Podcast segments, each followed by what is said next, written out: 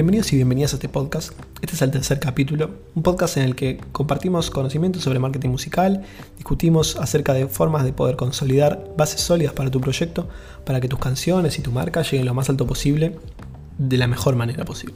En este capítulo vamos a hablar de la diferenciación. La diferenciación es un concepto que se aplica no solo en el mundo de la música, sino que es uno de los pilares fundamentales de la vida en general y sobre todo el mundo empresarial. Cualquier persona que haya estudiado administración de empresas o marketing va a saber de qué estoy hablando, y es de las cosas que más se hace hincapié en la facultad. Un escritor llamado Guy Kawasaki lo resume perfectamente de una frase. Él decía, al final o sos diferente o sos barato. Y como nosotros de manera colectiva hemos decidido hace varios años que el precio de la música sea cero prácticamente, no nos queda otra que ser diferentes, porque más barato que esto no podemos ser. Me gustaría que hagamos un ejercicio. Elijan 5 artistas más importantes de la música urbana en la actualidad, trap, reggaeton, rap, lo que les guste, y analícenlo. ¿De alguna manera te parece que las canciones de esas cinco personas se pueden confundir entre sí? ¿Hay alguien con un mínimo entendimiento de reggaetón que pueda dudar al escuchar una canción si el que canta es Bad Bunny o Zuna o Maluma o Anuel o J Balvin o Daddy Yankee? Cada uno tiene un sello sumamente distintivo y no solo en la voz, que es fundamental, sino también en la forma de componer. Lo mismo del trap. Agarremos los cinco artistas más importantes de Argentina hoy en enero de 2021 que podríamos decir que son Paulo Londra, Duki, Trueno, Nicky Nicole, Kea, por decir algunos. ¿Hay alguien acá que piense que esos cinco artistas hacen la misma música? La realidad es que no. ni siquiera podemos decir que hacen estrictamente el mismo género musical. Es más, ni siquiera podemos decir que son el mismo artista que ellos hace dos o tres años atrás. No se puede decir que Trueno hace la misma música que hace tres años, que Duki, que quizás el que es, junto con Paulo Londra, que tiene la más larga trayectoria, está sacando los mismos temas que sacaban en 2018. Entonces, si todos evolucionan y se esfuerzan por tener su sello propio, me gustaría saber qué es lo que hace la gente que en 2021 saca canciones que se sacaban en Estados Unidos hace 7 años, en 2014, o en España hace 5 años. La verdad es que, ¿a dónde te puede llevar eso? No solo no, no sos diferente, sino que estás desactualizado. O sea, menos por menos, y en este caso no es más. Menos por menos es doblemente menos. A todo esto además le sumamos un factor clave que es que el trap como género en sí tiene uno de los pilares fundamentales en un sonido futurístico disruptivo. Es la novedad y vende por eso. No es el género más virtuoso de la historia de la música, pero es algo fresco, emocionante, nuevo, joven y eso es lo que atrae mucho a mucha parte del público. Entonces con más razón es muy difícil poder llegar a algún lugar satisfactorio siendo retrógrados en un género que siempre tiene puesta la cabeza en el futuro y encima copiando lo que hace otro artista y encima, para peor, copiando lo que hacía otro artista hace 3 años o 4 años atrás. A ver, la respuesta a todo esto básicamente es ser diferente. Si querés ver las piezas moverse, hay que empezar desde ya a proponer algo nuevo para poder llamar la atención en un, en un ecosistema que tiene una competencia feroz. Considero además que estamos en el mejor momento de la historia para proponer cosas nuevas. Desde mi análisis y perspectiva, actualmente el trap pensémoslo en el sentido más literal del género, el, estereotipo del trap, se estancó hace un par de años, o por lo menos un año. Los artistas que más se apegan al dogma del género están indudablemente pasando cada vez más inadvertidos, y aquellos que irrumpen con un sonido nuevo, con mayor profesionalismo, con una propuesta para tapar los agujeros donde sus predecesores hicieron agua, están teniendo un éxito casi instantáneo y muy destacable. En este sentido creo que hay tres puntos fundamentales donde la actualidad musical del género está mostrando más debilidad, por decirlo de alguna manera y creo que cualquier persona que de aquí en adelante pueda ver las oportunidades que esto plantea podrá destacarse casi inmediatamente. El primer punto, las letras. Eh, las letras para mí siempre fueron por escándalo el punto más débil del género, son lo que siempre impidió que cualquier artista cortara tickets por encima de los 22 años. También al mismo tiempo creo que tuvieron un, buen impacto en los menores de 22 años, los, chicos más chiquitos. Eh, así que no es que es todo malo, pero me parece que estamos en un momento en el que empieza a ser más necesario crecer junto con el público, porque el público no es el mismo de 2016. Un pibe que en el 2016 tenía 17 años, hoy tiene 23. Por ejemplo, si alguna vez alguien de acá fue a algún Gran Rex o Luna Park, por ejemplo como el de Duki, eh, habrá podido notar que el público es un gran jardín de infantes. Las únicas personas que superan los 26 años son aquellas que se encuentran acompañando a sus hijos o a sus sobrinos. Y esto es un punto de inmensa oportunidad para aquellos que puedan entender la problemática y proponer algo a cambio.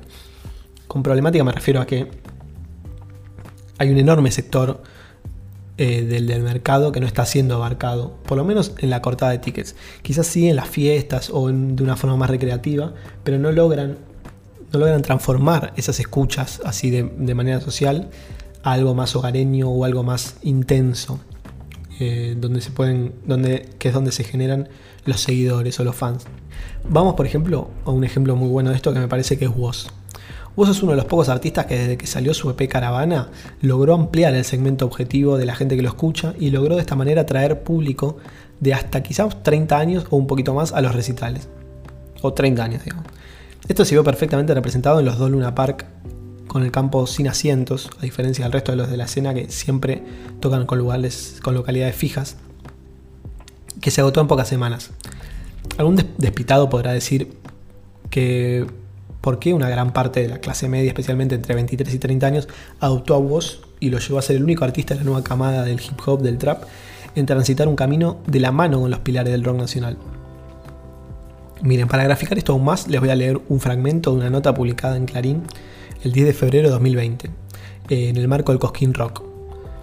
Y la nota dice, sin embargo, hubo una notable excepción a la regla. Con sus 22 años a Valentín Woz Oliva rompió la grieta y logró unir a sus fans sub-20 con aquellos del rock más tradicional y barrial que habitualmente agita los trapos como si fuesen hinchadas de fútbol. Bueno, esto además de pintarnos una escena de cómo fue el show de Woz en el Cosquín, resulta llamativo eh, a la hora de analizar esto que estamos hablando. ¿Cuál es la diferencia que tiene Woz frente al resto de haber podido lograr eso? En ese, para la gente que no lo recuerda, no fue, no, vio el line-up, en ese festival tocaban todos. Tocaba desde Duki hasta Treno. Bueno, Treno no me acuerdo, pero sí, Duki, Kazu, etc. Y después tocaban todas las bandas tradicionales, eh, Cirulos Persa, Babasónicos, etc. Todas las bandas grandes de nuestro país, de Argentina. Obviamente se pueden sacar muchas conclusiones. Yo voy a acercar la mía por lo pronto. Y me parece que la gran diferencia que logró que Woz pueda penetrar en ese en ese segmento fueron las letras. Pura y exclusivamente las letras. Eh, después obviamente hubo aciertos como hacer un tema con un riff de los redondos. Eh, eso fue determinante también. A la explicación es simple para mí, por lo menos. Vivimos en un país donde el músico más importante de la historia se hizo famoso con varias frases, y entre ellas había una que decía el lujo vulgaridad. Y el trap viene a la Argentina básicamente solo a hablar de lujos, de putas, de drogas, de ese mensaje medio vacío, que se disfraza detrás de la explicación de yo canto lo que vivo, lo que sea. Y de esa manera, me parece a mí que ante los ojos de la población, digamos, logran lo que explicaban los redondos en su canción, un poco de amor francés, que cité recién. Básicamente pasan como vulgares ante la mirada del pueblo. Ignorar el poder que tiene una buena letra con un mensaje que interpele al receptor en la música, a mi forma de ver las cosas es como ignorar el 50% de lo que una canción puede entregar. Y no digo que no exista nadie que escuche, no sé, tumbando el club y se le ponga la piel de gallina cuando CRO canta eh, Tres perras me esperan, creo que una era tu mujer. Hay gente que yo creo que se puede ver interpelada por esa frase, pero me parece que podríamos afirmar que son los menos. Eh, yo creo que hay una explicación de dónde viene un poco toda esta temática del trap. Me parece que Obviamente el trap es un género que conceptual y sonoramente fue importado de Estados Unidos casi en paquete. Trajo consigo un mensaje en sus letras que es muy difícil de imponer en esta tierra y que nadie hasta ahora se preocupó en cambiar. Eh, Estados Unidos, para bien o para mal, no vamos a jugarlo en lo más mínimo, por lo menos en este espacio, tiene una sociedad que está completamente enfocada en la plata y constantemente la gente se mide por su salario. De hecho, la pregunta de cuánto cobras al año es como una pregunta muy común. En Argentina, al contrario, es una pregunta que hasta puede llegar a ser medio ofensiva para la mayoría de la población, o que directamente muchísima gente no, la responde ni siquiera o no se le cruza por la cabeza hacerla. No preguntamos eso, no nos, obsesionamos con eso. Eh, en primer lugar, porque no lo tenemos incorporado. Y en segundo lugar, porque vivimos en un país donde el nivel de pobreza ronda el 50%. Tenemos una desocupación de dos dígitos. Y es, un, panorama realmente complicado, por lo que nadie tiene demasiado interés en escuchar a un pibe de 20 años diciendo que la FIP lo sigue por sus aumentos financieros o que gana lo que una persona gana en un año, eh, él se lo gasta en un pantalón. Sin embargo, sin embargo, para el público más joven, sub-20 como dice la nota de Clarín, me parece que esto no es del todo una preocupación porque la mayoría ni siquiera tuvo su primer trabajo, por ende no piensa demasiado en esto o por lo menos se, lo permiten jugar al trap por una cuestión más musical y no tanto de la lírica. Y la lírica pasa a jugar como un, papel más como de, rebelión, algo, viste, contra los padres, una cuestión así más, más infantil. Ahora, cuando un pibe entra en escena a hablar en contra de la meritocracia, con un mensaje anti-represión policial, denunciando desigualdades, entre varios otros temas, inmediatamente hay un segmento nuevo de la población que dice, ah, mira esto, esto sí lo puedo escuchar. Y básicamente, ¿qué es lo que hizo vos? Se diferenció. No hizo otra cosa. Se, se diferenció por medio de la música, pero por medio, pero por sobre todas las cosas por medio de las letras, ni más ni menos. Eligió no cantar lo mismo que viene cantando el 90% del género, y en ese afán logró duplicar en público a la gran mayoría de los artistas del momento, casi sin transpirar. Bueno, como segundo punto, eso por el lado de las letras. Como segundo punto débil, a mi entender, que también es una oportunidad, como diría Homero, una oportun crisis, nos encontramos con lo que yo voy a llamar virtuosismo musical. Es una realidad, por lo menos a mi forma de ver las cosas, que la enorme mayoría de los artistas que se encuentran sonando hoy en día no saben cantar ni tocar un instrumento. Si bien demostraron con creces no necesitar saberlo, eh, también crea un espacio libre para atacar a quienes se quieran diferenciar. De nuevo, esto no es una cuestión que no se haya experimentado. Tenemos casos de artistas nuevos que están saliendo que están demostrando la diferencia en estos aspectos y de esa manera están logrando llamar la atención y hacerse su lugarcito en la escena casi instantáneamente. Por ejemplo, sin ir más lejos tenemos el caso de Nicky Nicole. Es una piba que desde el primer tema que sacó nos dimos todos cuenta que tiene una voz impresionante y eso la diferenció instantáneamente. Necesitó dos o tres temas, además del el cupo femenino que es otra cuestión poco desarrollada, donde el porcentaje de mujeres en la escena con suerte rondar el 20%. Ella se hizo fuerte con esto y alcanzó los 3 o 4 millones de seguidores en Instagram muy rápidamente. Y con la sesión de Bizarrap, que hoy en día tiene 120 millones de reproducciones, ya le puso el sello final eh, a lo que era un secreto a viva voz. Que es básicamente que Nicky Nicole llegó para quedarse. Pero no solo se reduce a saber cantar, también una manera de diferenciarse y algo que hasta ahora prácticamente nadie exploró, salvo por Catriel y Paco Moroso, de quien hablaremos más adelante, es el hecho de tocar efectivamente un instrumento en vivo. Y acá voy a dejar la pelota picando. Muchos ya experimentaron con bandas, pero ¿qué pasaría si mañana un artista canta y toca un pianito o una guitarra en vivo? ¿Sería algo novedoso y diferente? Sin lugar a dudas. Así que me parece que amerita pensarlo un ratito. Como tercer y último punto de esta pequeña enumeración de factores, eh, considero descuidados, por decirlo de una manera, y que pueden ser aprovechados como un pilar fundamental en tu estrategia de diferenciación o en estrategia de marketing en 2021, vamos a nombrar algo que realmente hasta a mí me sorprende la poca bola que se le dio y como nadie pareció importarle, y son las performances en vivo. Lamento si algún fanático se me enoja con esto, pero cualquier persona que haya tenido 10 o 15 recitales de una banda tradicional antes de pisar un show de trap, cosa que la enorme mayoría del público jamás experimentó y considero que también por eso se permitió esta libertad tanto tiempo, es realmente llamativo los malos, lo malo que son las performances en vivo de casi toda la escena del trap. No solo es mala, sino que por momentos rosa hasta lo decadente. Basta con ver cualquier video en vivo de cualquier artista en YouTube y leer los comentarios y el descontento, el descontento del público es muy notorio. No solo en Argentina, en España, en todos lados. Eh, es algo que se fue creando como una comunidad de, bueno, vamos a sonar mal en vivo y no importa. Todos como que descansaron en esa cuestión y nadie se preocupó demasiado por eh, dar un buen show hasta que casi pasó a ser un, sello distintivo del género, por decirlo de alguna manera. Nadie canta las canciones, playback a morir, ninguna propuesta distinta a escuchar la canción en tu casa más que un pibe saltando como desaforado y quedando sin aire a la hora de cantar. Va a haber gente que va a estar escuchando esto y me va a decir, no, pero eso es lo que me ceba del trap, no sé qué. Bueno, está perfecto, yo no, no jugo en lo más mínimo. De hecho, como dije, yo escucho trap y voy a ver los shows en vivo. Eh, pero nuevamente, si querés diferenciarte, me parece que proponer un buen show en vivo la gente lo va a saber apreciar siempre y va a ser una muy buena forma de hacerlo.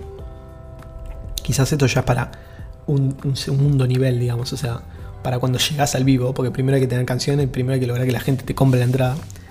Pero en un segundo nivel, proponer un buen show en vivo va a marcar la diferencia.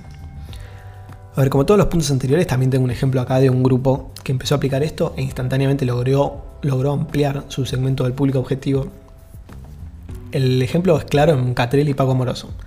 Catrell y Paco Moroso no solo trajeron una banda al vivo, trajeron una banda que hace que cualquier músico del país se saque el sombrero, un baterista, un pianista y un bajista realmente en un nivel altísimo. Y esto logró rápidamente que varios sectores que no pueden ver al trap ni en figuritas básicamente, les abrieron las puertas, a sus festivales, programas de radio, televisión, de otro palo, y eso los expuso a un nuevo segmento de público. Además ellos tienen años de tocar en, el under, en bandas, incluso Catriel fue guitarrista de Woz bastantes meses, así que aportan un valor desde ese lado también. Como verán, estos tres puntos no son para nada cuestiones menores, son factores que hasta hace 10 años podrían llegar a determinar el fracaso o el éxito de una banda, y hoy en día es tan, tanta la conmoción por lo que está pasando que hemos logrado que hasta que no importaran por un ratito, pero créanme que importan, y que la gente que más les presta atención de acá en adelante serán los que mejor respuesta tengan del público. Porque si bien podemos ignorarlas por un rato, son estándares de toda la historia de la industria musical, desde sus inicios hasta ahora, y eso por algo es. No se piensen que si su artista favorito, si Travis Scott o quien sea, eh, hay algo que no le da pelota, no es necesario prestarle atención. Al contrario, identifiquen esas cosas y trabajenlas más que nada. De esa forma podrán siempre destacarse y por lo menos llamar la atención de aquellos que también las hayan identificado, al igual que ustedes. Un par de minutos atrás dije que considero que estamos en el mejor momento para proponer cosas nuevas. Y esto quiero destacar que no es solo por las falencias, entre comillas, que podemos detectar hoy en la escena, también tiene que ver con muchísimas de las virtudes que posee el género y la industria. Si algo que ha logrado el trap, un conjunto con Twitch, el quinto escalón, YouTube y las redes sociales, y que lo convierte en la mejor escena posible para crecer, es, hoy en día por lo menos, es el hecho de haber conseguido en tan poco tiempo congregar una cantidad inmensa de gente a prestar atención a esto, y por momentos únicamente a esto. Actualmente hay millones y millones de personas, no solo en la Argentina, sino en todo el mundo, que saben que dentro de este país, al sur del continente, están pasando cosas interesantes y que quieren y están dispuestos a escuchar lo que tenemos para ofrecer. Esto es algo increíblemente valioso que ya había pasado en los 80 y los 90, sin internet, por lo tanto distinto, pero que habíamos perdido de cierta manera a principios de los 2000. Toda esta gente que actualmente tiene la oreja puesta en Argentina no tiene los mismos gustos, no todos están esperando que saquemos 170 temas iguales a Loca de acá al 2030. Al contrario, ya tenemos un KEA, no necesitamos dos. Bueno, quizás dos sí necesitamos, pero no necesitamos 20 eh, o 200. Necesitamos que Pepito saque su propio tema y llegue al nivel de Loca. Es por eso que dentro de toda la data que bajé hasta aquí, quiero recalcar una cuestión fundamental y la cual me parece muy importante, que es que la mejor estrategia de marketing para el año que viene o, para este año, para el 2021, creo que va a ser cada vez más importante conforme pasen los años, es no hacer el prototipo del trap que ya conocemos todos. Mezclenlo con otros géneros, hagan sus propias búsquedas, apórtenle su granito de arena, no quieran ser amigos, quieran ser ustedes, no quieran ser pin flaco, eh, quieran ser ustedes mismos. Y esa es la única manera de destacarse. Estamos recién en el inicio de una década donde la música pop, pop en el sentido propio de la palabra decir popular, va a pasar por muchísimos lados. Yo tengo mis sospechas de a dónde nos dirigimos, pero prefiero que saquen ustedes sus propias conclusiones, que se emocionen con esa búsqueda, que tengan ese fuego que los lleve a probar cosas nuevas, a escuchar cosas nuevas, ese fuego que tienen todos los que hoy en día se siguen manteniendo ahí arriba. Todos están cambiando constantemente, buscando nuevos flows, nuevos beats, trabajando con nuevos productores, nuevos filmmakers, haciendo fits con artistas nuevos. Entonces, si ellos que ya lo lograron lo siguen haciendo, la única forma de que vos también los logres es también hacerlo. Para ponerlo de la manera más gráfica posible, imagínate una mamá con sus patitos en fila. Los patitos pueden ir muy seguros atrás de la madre, pero nunca la van a superar mientras se mantengan en la fila. Lo mismo pasa con todos los artistas emergentes que copian lo que los pegados, digamos, hicieron hace un año. No van a ser papelones, pero tampoco van a superar a nadie. Mi recomendación es que lean, escuchen mucha música, trabajen con gente que los motive y que les aporte algo. La verdad me quedaron un millón de cosas en el tintero para hablar, pero vamos a dejarlo para los siguientes capítulos. Por lo pronto los saludo.